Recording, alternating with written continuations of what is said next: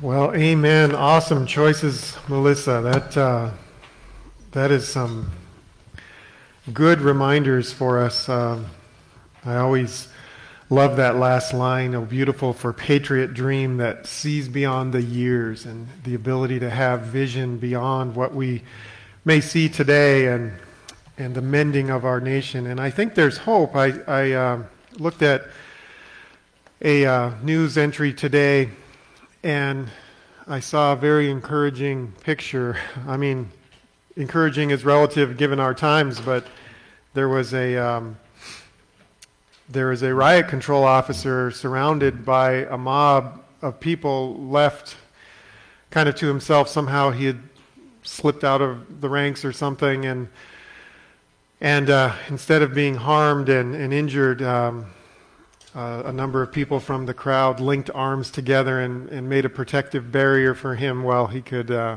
await assistance. And so, um, you know, seeing only a lot of the negative, bad news out there, it's it's nice to know that um, the there is a, a, stream of, of good in individuals that want to see uh, healing, and we'll continue to to pray for that as well. Well. Um, if you wouldn't mind making your way to the book of First John, and we're going to continue with a verse that we have um, allowed to serve as kind of a, a foundation verse for us, and and that is First John uh, chapter 4 and verse 8, where God is declared to actually be love. Now, we've been uh, working through the attributes of God, and uh, it's interesting when you study the attributes of God, you kind of begin to see them everywhere. Has that been the case for you? You see them especially in our music. You see uh, music that is written well. Even you know, the first song that we sang this morning as well. Could you see all of the attributes of God coming uh, from that music? And and I've sung that song many times, but then you know, even having taught the attributes of God a few times, it's uh, it's interesting when you start to see it coming out of uh, you know music that has been thought through and and uh, as well as in your personal readings, I trust. So um, we're on the attribute of love this morning, and this is a, uh, as we said last week, uh, a very fascinating attribute of God. It's it's um, it's quite an endearing attribute, and I hope that you are um, in, in our time thus far. I hope that you've been able to begin to assess your own understanding of God's love for you and your love uh, for others. But uh, love, no doubt, is an endearing attribute, not only as ascribed to God, but as ascribed to man. And it's seen in many things also in our music. It has been estimated that over 60% of songs on the Billboard online archives are written about love. And over 1 million documented songs have been written about love as well, or love and relationships.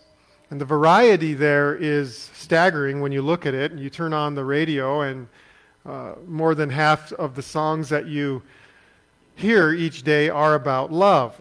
In fact, it, in the words of Paul McCartney, some people want to fill the world with silly love songs. And what's wrong with that? He'd like to know because uh, here he goes again. And uh, while it's endearing, what, what can be wrong with that, can be, uh, is that uh, love is often misunderstood, is it not? And, and love, there are false views of love, love of God. What does it mean to love God? What does it mean to love man? That uh, entangle our thinking. And so last week we spent uh, an entire uh, message, untangling some of that and looking into what the biblical view and understanding of love is. And, and we said that, that God defines love by his own standard as he himself being love. 1 John 4 8, it is our text this morning. And that this is more than just a characteristic of God, this is what he is and what he does, who he is. And we looked at several characteristics of the love of God. Last week we said that his love is eternal. That should not surprise us because it comes from an eternal God. And if God is eternal, then his attributes are eternal. and his love is eternal. It does not stop. It is not temporary like, like man's love is. The love of God is also personal, we said, in that it is directed towards people. You remember Zephaniah 3:17, he will exult over you. Uh, he will renew you. He will rejoice over you with shouts of joy. And this is our God directing that love like a laser beam towards his children whom he loves. We also saw that God's love is volitional. That is a big word to say. It is rooted in his will, it is rooted in his choice. He is deliberate about his love. It is not random love that just kind of rolls off of his shoulders. It is directed through his will, through his choice. And you'll remember also, and I don't know if you brought your notes back. I think there's some extras there. Same notes we're just going, we're picking up from last week. But that interesting uh, relationship between the four loves of the Greek language, eros and storge and phileo and agape, and we concluded with the scriptures that agape is that highest love, that unselfish love. And you'll recall we closed with that in- interesting interplay between Peter and Jesus. Do you love me? Well, yes, Lord, I love you. Do you love me? And yes, Lord, I love you. But he could not bring himself to say that most ultimate use of the agape love. But we concluded that he did later learn that. So I want to begin this morning with three more elements as we conclude this attribute of God's love. God's love is eternal, and it is personal, and it is volitional. But if you're uh, still taking notes, I'd like you to write down, fourthly, this morning, that the love of God is sacrificial. It is sacrificial. Now, the idea for the love of God always has a sacrificial element attached with it. It, it, it is always connected to God giving himself. In fact, if you remember our definition, love is the attribute of God whereby he discloses an intimate knowledge of himself and willfully gives himself for the purpose of a relationship. He wants a relationship with mankind. And so he gives himself for the purpose of this relationship. And his gift is sacrificial. And sacrifice is intimately and eternally connected to love. And our, our definition spoke of this, but um, it is so different from our love because oftentimes we love, do we not, for what we can get. Often man's love is this way. He commits to love, he commits to a relationship, he'll even commit to a marriage so long as that marriage serves his purposes or her purposes. We love for what we can get God loves, on the other hand, for what he can give. That's why he enters into relationships. Not to see what he can get out of those relationships, but to see what he can pour into those relationships and invest into them. And so we're defining our, our even our own understanding of this word love. When we say we love one another, when we use that term, does it have an element of sacrifice attached to it? God's love is costly. In fact, and your love will be costly if it is biblical love. I love the title of Elisabeth Elliot's book. You may have it on, on your shelves. Love has a price tag. It's a fascinating little book, and it talks about the fact that if you're going to truly love somebody, there's going to be a cost associated with that love. It does not come for free. Love is sacrificial, it is that which seeks the highest good for the object loved. And God's love is not mere talk, it's action, it's sacrifice, and as a result, it is centered on others. And we are simply the beneficiaries of this. It reminds me of Abraham when he was sacrificing his only son, and God called him to, to that sacrifice. And God really rubbed it in by saying, Abraham, take your son, your only son, the son whom you love. And there's going to be a cost here, Abraham. And of course, God was testing him, but this was a picture of what God did for us in his own gift of his own son to us. And so, as we look at some scriptures that talk about this sacrifice, the first thing that comes to my mind is John 3:16, right? John 3:16 which we use so frequently and rightfully so, that God so loved the world that he had an amazing emotion for it Is that what it says? Or, or that God so loved the world that he was that he was just overflowing in sentiment for the world. Or that God so loved the world that he gave that one and only unique Son, that whosoever believes in him would not perish, but have eternal life. God loved the world to the point that he gave that one and only Son, that, that Son in whom he loves. John 10, verse 11, Jesus says, I am the good shepherd. And the good shepherd lays down his life for the sheep. Or John 15, 13, no greater love has any man that he lay down his life for his friends. And I call you my friends, Jesus says. And so here Jesus is speaking of his pending death, that this is the purpose for which I've come to manifest the love of God in myself and give myself a, a ransom for many. Galatians 2:20 later Paul speaks of this. I have been crucified with Christ. That is to say in some mystical miraculous way when Christ was on the cross, I was on the cross. And that I have been crucified with Christ and it is no longer I that live and Christ lives in me. But the life that I now live in the flesh, I live by faith in the Son of God who loved me and gave himself up for me. You, you, you will never see in Scripture this, this um, strange view of love that often is seen in the world where it's just, well, I love you. Well, it's just, I, I just love you. I just want to tell you that. It's always connected with some action on the part of the person who would commit to that level of relationship. He loved me and he gave himself up for me. And this issues forth in such a response on our part. It, I mean, at a minimum, when we say those words, I love you, we should ask ourselves, what, what price are we paying to have that relationship with the person that we say those words to? Because if love has a price tag, and if we're using that term, then what is the cost? What is your love costing you right now for anybody that you do love? What is your commitment to that person that you love? And is it reflected and modeled after what we see in the Lord Jesus? And so we see that this element of love must have a sacrifice attached to it. There's another very important component of a biblical understanding of the love of God and that is the love of God is also ethical. Would you put that in your, your blank on number five? That the love of God is an ethical love. And this helps us cut through that undergrowth that J.I. Packer spoke about, about how many, how many false notions and false views of the love of God come out. That God's love is an ethical love, it is rooted in his ethics. It is rooted in his justice and his righteousness. God's love is rooted, note this, in his holiness. It is connected to his holiness. This speaks of the simplicity of God.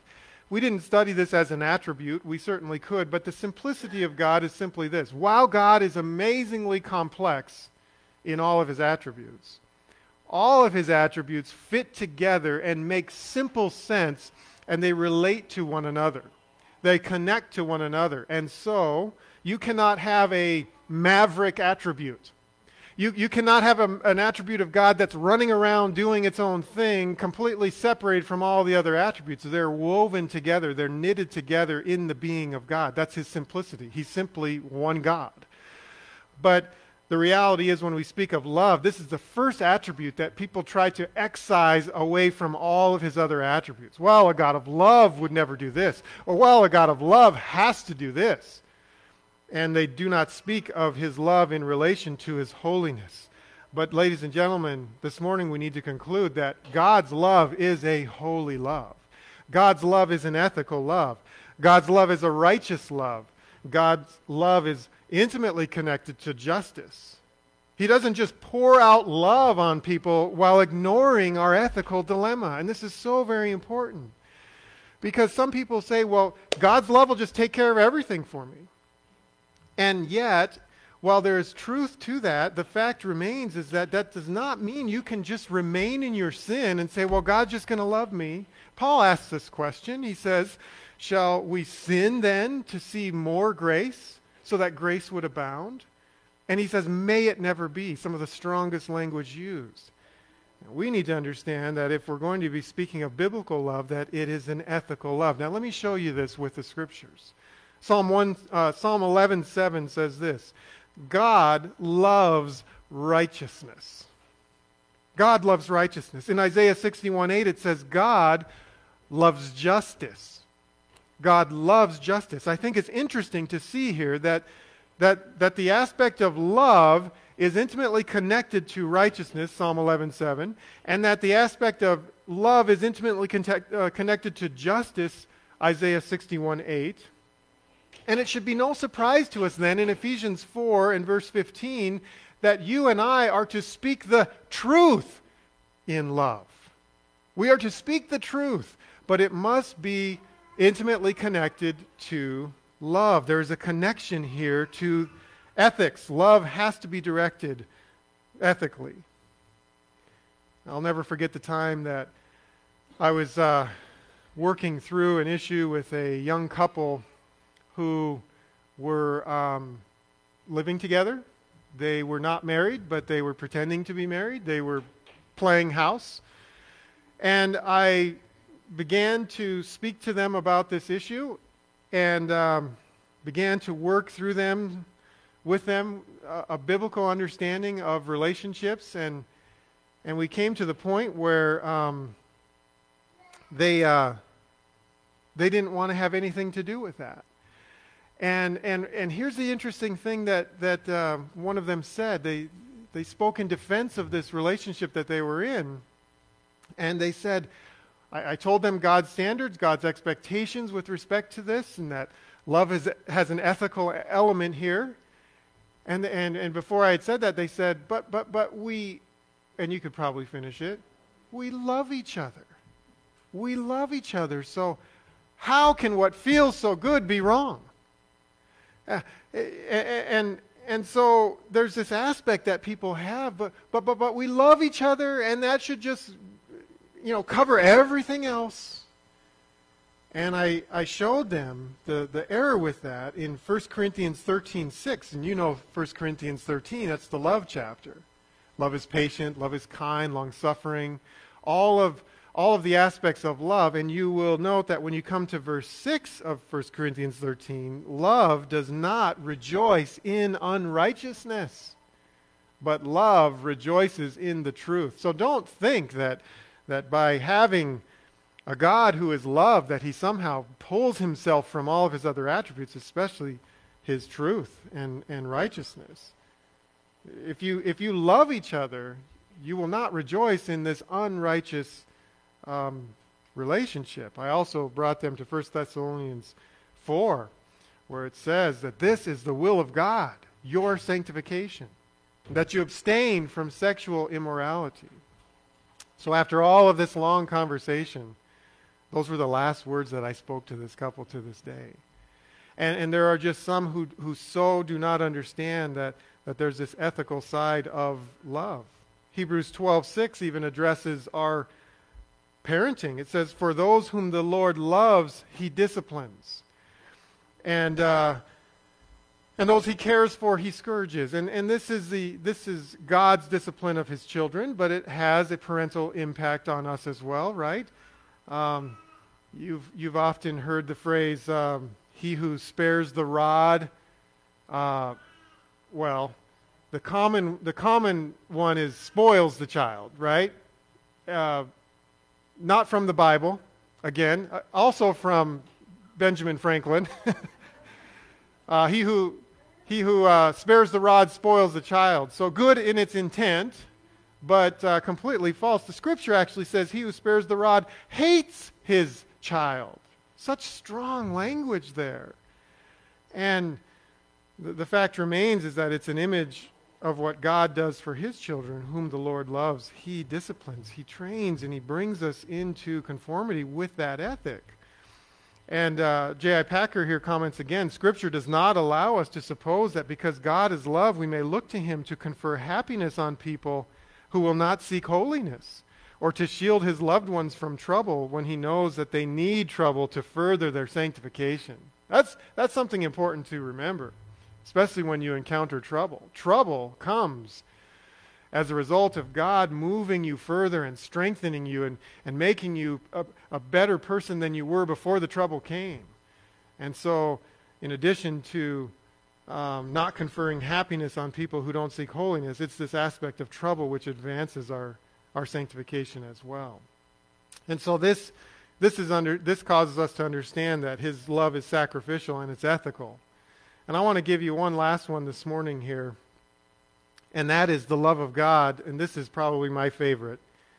The love of God is unconditional. It is unconditional. It is eternal. It will last forever. It is personal. It's yours if you know God through the Lord Jesus. It is volitional. It is His choice. It is sacrificial. It is His Son. Ethical. It is rooted in righteousness. But but one of the most profound concepts is that God's love is unconditional. It is unconditional. And this is so hard for us to fathom sometimes because we operate constantly on conditions, right? That's what contracts are for. That's what litigation in our day is for. We operate solely sometimes on conditions of the other person's performance. And we, we, um, we love if others love us and, and we accept when, when we are accepted. And, and so if you're pretty enough, and if you're nice enough, and if I like you enough, and if you behave properly, then I will love you. And, and, it, and if you love me, I will love you back. If you're nice to me, I will be nice to you back. But if you fail me, and if you harm me, and if you reject me, then I will withhold my love from you. That's typically how we, we act and live. And, and you don't deserve my love now. You haven't earned my love. And partly that logic is correct. Because if you think of love being unconditional, who can earn love? Who can earn especially the love of God?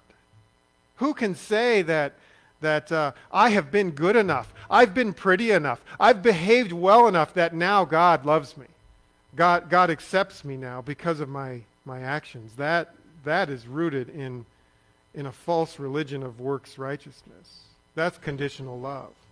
I'll love you if you love me. I'll bring 50% into this marriage. How's that sound? Pretty good deal, right? Because you'll make up the other 50%? But you see, unconditional love says, no, I'll bring 100%, I'll bring 1,000%, I'll carry this entire marriage myself if I have to because I love you. Now, you imagine two Christian believers coming into a relationship like that. Which marriage, marriage would you want? Would you want that 50 50, which really often turns into 20 20? I mean, or would you want something that says, I vow before God and men to love you and give my entire self for you and carry the whole load if I have to. Two people carrying the whole load is, is quite a recipe for success when it comes to marriage. And that's God's love. And it's no wonder, folks, why God says, You, the church, are my bride. You, uh, the bride of Christ, as it were. That, that you are, are, we are the bride. And don't think for a moment that we ourselves could carry this entire relationship, but God comes to us and he does so. Yet, it, yet we are involved. Now, why, why is this so? This is, this is this unconditional love of God. Praise God that we bring nothing to the table here, but, but uh, preconditions are, are really what, what stifle any relationship. How does God do this? What, what is it rooted in? I, I want you to look. Um, I want you to look at Deuteronomy chapter 7, if you will. I want to show you some amazing um, scripture where God comments on this very issue. In Deuteronomy 7 and verse 6, he declares Israel as a holy people. He says, You are a holy people to the Lord your God. And the Lord your God has chosen you to be a people for his own possession. You see the personal nature here. Out of all the peoples who are on the face of the earth. So God is saying that there was a lot of people to choose from. I chose you to be my holy, unique possession. And in verse 7 it says, The Lord did not set his love on you or choose you because you were more in number than any of the peoples, for you were the fewest of all people.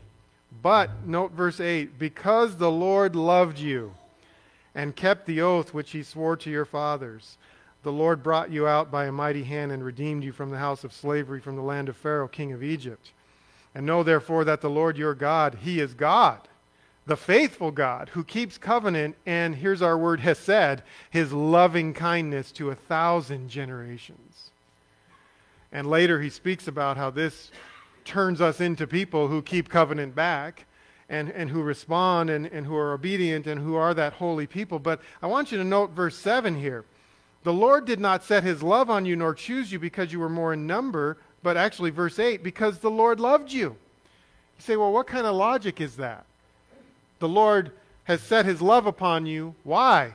Because he loved you. Wait a minute. You loved me because you love me? That's right. I, I, I set my love upon you for the sole purpose of me loving you. And this is a fascinating concept here, and it shows us the unconditional nature of the love of God. It is rooted in Himself for reasons perhaps known only to God. And, and explanations that defy our human logic. God loves us. Why did He love you? Because you were so good looking? Because you were so smart?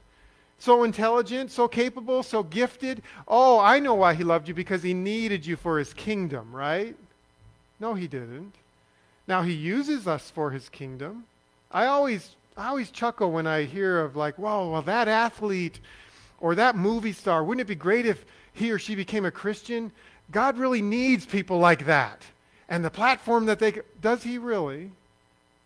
Or does God have a completely different economy in mind here when it comes to, to manifesting his love towards mankind? And it is a privilege that we get to be used by God. But we need to think clearly about this issue of love. We didn't do anything to earn it, and we didn't do anything to keep it. Because God's love is eternal and personal and volitional and sacrificial and ethical and unconditional, note this God's love for you is secure. It is secure. And you are secure in God's love. I want to show you something here also, if you don't mind turning to Romans chapter 8 and verse 35. Romans 8. It really uh, speaks to this issue. I want to be gentle here because there are different um, theological histories where different people come from, and and just your own personal walk. You may be all at different places in your walk, but I want to give you the confidence that if you are born again, and if you are a new creature in Christ, and that you know the, the Father through the Son, I want you to know that your relationship with God, with Christ, is secure. That it's solid and it's rooted in the love of God and the love of Christ. Look at Romans 8:35.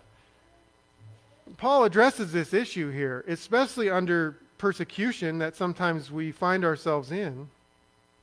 Romans 8:35 he asks the question, "Who shall separate us from the love of Christ? Shall tribulation or distress or persecution or famine or nakedness or peril or sword?" Just as it is written, For thy sake we are being put to death all day long. We were considered as sheep to, the, to be slaughtered. But in all of these things, all of the distresses that can face you in your Christian walk and in your relationship with God, and by the way, a good relationship with God will probably get you into more trouble than not having a relationship with God. I think some of you have learned that to be true. But in all of these things, we are over. Uh, it, the word in the Greek is uh, super conquerors, hyper conquerors. We are major conquerors through Him who, here it is again, loved us. Note the love of God love of Christ in verse 35. He loved us in verse 37. In verse 38, for I am convinced, I love this verse, I am convinced, showing here a, a, a, mental resolve that the apostle has. I am convinced that neither death nor life, nor angels, nor principalities, nor things present, nor things to come, nor powers, nor heights, nor depth, nor any other created thing shall be able to separate us from the love of God, which is in Christ Jesus our Lord. You see this amazing connection between the love of God and the love of Christ. In verse 35, it says the love of Christ. In verse 39, it says the love of God. And in verse 37, it says, Him who loved us and then it says in verse uh, 39, it speaks of the love of God, but also which is in Christ Jesus our Lord. And, and so you, you can't separate the love from the Trinitarian aspects of this as well. And I could prove that, that the Spirit is also involved in this. But, but you see, nothing can separate you from the love of God, which is in Christ. Nothing can separate you from Christ's love. And sometimes people will say, oh, yeah, Eli, you're right. I mean, it does say a lot of things there nakedness and peril and distress and persecution. None of those things can separate you from Christ. But what about you? What about you? You probably could do this, right? Because after all, it was, it was your choice to become part of this love of God. And I just simply say, I just ask the question when that is asked, well, are you a created thing? Well, yeah. Well, it says here that nor things to come, nor powers, nor height, nor depth, nor any other created thing. And so, if you're a created thing, then it would suggest that even that is somehow insulated and somehow protected by this unconditional love of God. The love of God is unconditional. And this could enter into a, a large discussion of different things, but w- we won't take time for that today. I just want to, I want to say that as we look at the unconditional love of God, the unconditional love of Christ, and, and as we look at the fact that we've been crucified with Him and that we are in Him and that He is in us, and that is not a temporary relationship. That is a permanent relationship. And so that becomes the basis now for how we love others. And I want to challenge you this morning that that we, if you're not already there, that we begin to see love in the biblical light of, as being unconditional. And that God has loved us with these, with no conditions attached. And He has moved towards us in a relationship with, with nothing that we bring to the table. And so, as a result, husbands and wives, and you, you know where I'm going here, how do you love one another? How, how do you love your husbands wives when they are unlovable. And unlovable we are at times, are we not? But it goes both ways as well, husbands. How do you love your wives when they are unlovable or when they are difficult to love? We should have an unconditional aspect. How about moms and dads? How about moms and dads as we look at our children and how our children can sometimes be a, a frustration for us and sometimes a disappointment for us as they grow and as they make their own decisions from their own choice? How, how, do we, how do we show love or do we distance ourselves from them? I mean, I'm talking to myself here today. It's so much easier to allow disappointment in our children to cause barriers and to distance ourselves and become further and further. And yet, this whole thing is about relationships, is it not? That God loves us unconditionally for the purpose of being with us in a relationship. And so, how can we dare claim the love of God when we have distanced ourselves from God and, and been a disappointment to Him and and upset him many times, no doubt, but does he just stop one day and say, Nope, too many times. They've, they've let me down too many times? And how about siblings, brothers and sisters as well, who ought to love one another? And how about churchmates? Churchmates who can try each other's patience. I've seen it on elder boards, I've seen it in pastoral staff, I've seen it in congregational membership meetings ridiculous, ridiculous bickering, fighting. I want this. I want it to be that way. I want it to sound this way. I want it to look this way. And church members who claim to receive the love of God and who claim to love one another, they fight each other and they bite each other and they chip away at each other. And Paul warned of this. He says, Be careful. Be careful because if you chew each other up enough, you will consume one another. And these are real warnings here. These are people who have failed to ever understand or have drifted from a biblical understanding of the unconditional love of God. And this is a challenge to us, is it not? This is a, this is a high challenge to love as God loves and to love as, as Christ loves. Well, we need to conclude this uh, attribute of God. I want to just ask the uh, so what question again as we conclude. We could go a lot of different places with this, but uh, I want to just um, go to Matthew 22 and verse 36 as we conclude our message this morning. Uh, this uh, Matthew 22 speaks of a, a time when Jesus was approached by a lawyer. And in verse 35, it says, One of them, a lawyer, asked him a question, testing him. He said, Teacher, what is the greatest commandment in the law? And Jesus said to him, You shall love the Lord your God with all your heart, with all your soul, and with all your mind. This is the greatest and foremost commandment. Jesus answers the question What is the greatest commandment? And Jesus says, Love the Lord your God. He, he other places says, Love the Lord your God with all your heart, soul, mind, and strength. And so, would you put that down in our first response today that, that we should first and foremost display a genuine love for our God? And fearing I would be out of time, I just wrote these notes in for you today. You can kind of just let your eye glance across them and maybe study them later here. What a genuine love for God looks like. Well, it means that we pursue a personal relationship with Him.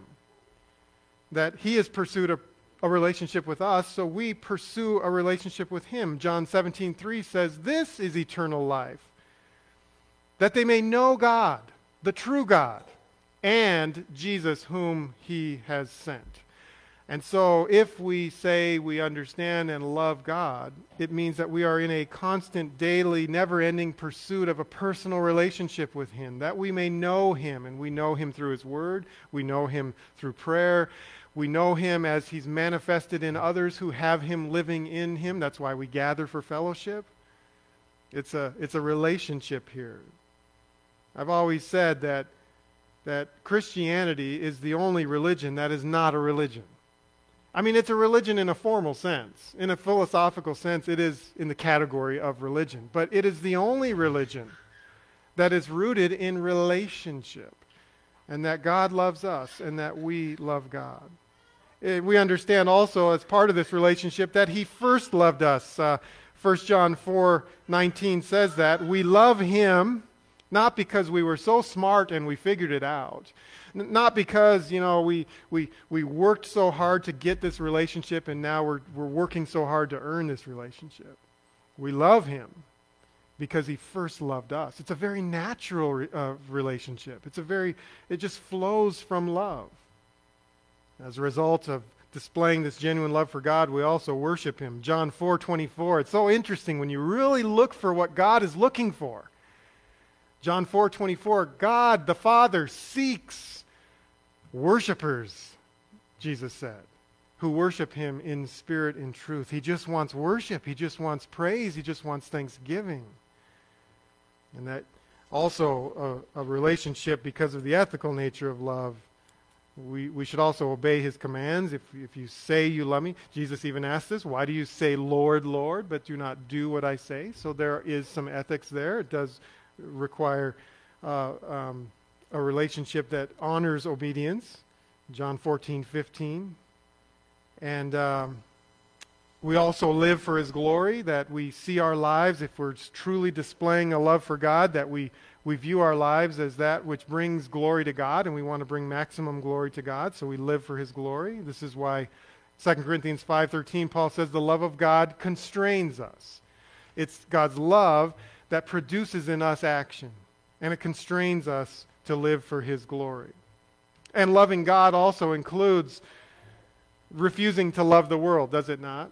Because Jesus says you cannot serve two masters. No man can serve two masters. And so, if you love the world, actually, James says you're an enemy of God. So you're going to have to make your choice whether you're going to become a worldling or whether you're going to become a child of God. But if you say that you're going to be a child of God, there is a slow but sure separation that has to occur between you and the world. You cannot have a love relationship with God and a love relationship with the Lord Jesus while you're loving the world and everything that the world has to offer. It is fading away. It is dissipating before our very eyes. And we, 1 Corinthians 2:12, have received a spirit not of the world. And so those are aspects that can display a genuine love for God. But in this text of Matthew here, this, this conversation with the uh, lawyer continues. And it says, the second is like it. That's the first commandment. The second is like it. You shall love your neighbor as yourself. You shall love your neighbor as yourself. Assuming you love yourself, is what it's saying here. And we do. We all love ourselves. We all prioritize ourselves. We all cherish ourselves. Paul said this in Ephesians 5, and we're, we're to now direct this to others. And Jesus says that we are to love your neighbor as yourself. And so, obviously, secondly, not only should we display a genuine love for God as far as an application here, but we should display a genuine love for man. And here's where the, the real challenge comes in. Because I can love God I can, I don't love him as I ought to, but listen, he's the most perfect being in the universe. Who ought not to love him, right? But now you're really fouling with things when you tell me that I need to love imperfect beings of this universe, of which there are so many, and so many different manifestations of that imperfection, right? I mean, in a sense, although it's impossible, I would first stand in line to love God with all my heart, soul, mind, and strength. But now, to love you as I love myself, that's a challenge. That is difficult. And that's where, as Elisabeth Elliot's book suggests, love has a price tag there. Love is going to cost there. And so I suggested a few things here in the notes of how we can display a genuine love for man. I felt first and foremost we can give the gospel to the lost, right? Matthew 28 speaks about that, to go into all the world. What what greater love could we express to fellow man than to give him or her the gospel? That, that's really the, the, the most loving gift you could ever offer somebody is sharing the truth of Christ with them. But from there, we can also extend help to the needy and, to, and, and be impartial. James speaks about true religion is to help the widows and help the poor and, and the, the, uh, the orphans of society and this aspect also of impartiality. Because again, even in church, sometimes we can say, oh, well, this person has a lot of money. Remember, James was talking about this person walks in and, oh, you see the golden ring and the nice fancy robe, and oh, let, let's let these guys sit up front. And by the way, front or back, it could be anywhere in the congregation. Back then, the front was reserved for the highest ranking and most influential and and uh, you know spiritual i'm using air quotes here of the congregation. And so oh, oh you come up here but the motive is the money. The motive is the standing in the community and what you what you can bring to us here. And while this poor guy over here well you just sit over there. You can you don't have as much to offer.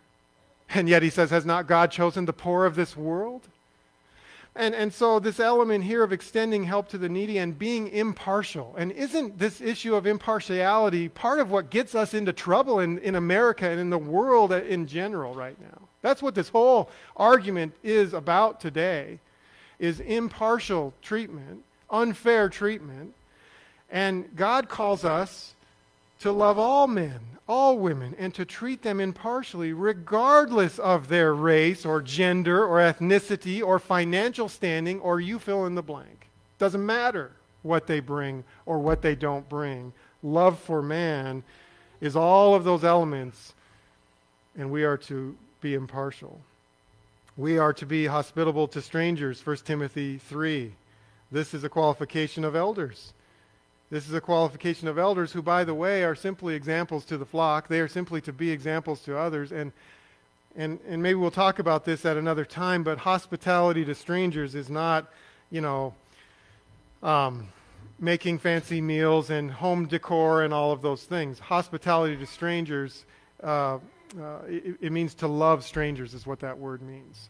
It means to love people who you probably wouldn't love. You don't know them. You, they're different than you, and you wouldn't naturally fall into a relationship with them. Well, that's right. Love is not natural. And love reaches out to people who you wouldn't normally reach out to. That's what that word means. We love fellow Christians. John 13:35 says that uh, by all wor- by all, by this the whole world will know that you are my disciples if you have love one for another. In fact, it was Francis Schaeffer who says this is the mark of the Christian. This is the stamp. This is the brand of of our trade as Christians that we love one another. We love our spouses and we love our families. Ephesians 5 talks about husbands. We could go there. Husbands loving their wives. Titus 2 talks about uh, wives loving their husbands and loving their children. And then finally, the hardest of all would be our Lord's call for us to love our enemies. This is all just fellow man. This is all under the topic of just genuine love for man that, that we need to love our, even our enemies. And this is, uh, this is difficult, but it's modeled for us by Jesus himself. You may remember that Jesus himself Paul speaking of what Jesus did for us in Romans 5. says, while we were while we were still helpless at the right time, Christ died for the ungodly. For one will hardly die for a righteous man, though perhaps for the good man someone would dare even to die. But God demonstrates his, here it is, love for us, and that's agape. God demonstrates his love towards us that while we were yet sinners, enemies of God, Christ died for us. And so we model that same love for God, uh, for man, that God has lo- uh, given for us in that we love our enemies. And then is, uh, it is at the end of that little encounter with the, the, uh, the attorney there that Jesus says, On these two commandments depend the whole law and the prophets. You can put the, basically the whole Word of God, and you can you can rest it upon two things loving God with all your heart, soul, mind, and strength, and loving your neighbor as yourself. And all of this stems from the eternal, personal, volitional, sacrificial, ethical, and unconditional love of God. Well, I hope you're challenged today. I hope you see the love of God in a new light and that we have a lot of uh, homework to do, do we not? It's a tall order to love God and to love man. There's two little simple commandments there, but uh, touches a lot of different things in our life, does it not? Well, let's uh, stand and close, and uh, I just want to close uh, announcing that I rejoice that we will next week um, be going back to two services, and I, I just want to thank you for your flexibility here, and we've we've adjusted and we've made made do during this challenging course and time that we're in. Um, and I, I, rejoice to getting back to, um, you know, a, a, couple more elements of our service as well, and and that reflect our our love for our God as as we worship Him. So, uh, look forward to seeing you next week as well, and and uh, and uh, having more people uh, together in one place as well. So let's pray uh, as we close. Our Heavenly Father, we, um, oh, we just rejoice in who you are. And we, we just uh, humble ourselves before you, knowing that, boy, the higher and higher and bigger and bigger you get, the, the more and more we feel our smallness and our, and our insignificance. And that's not a bad thing, Lord.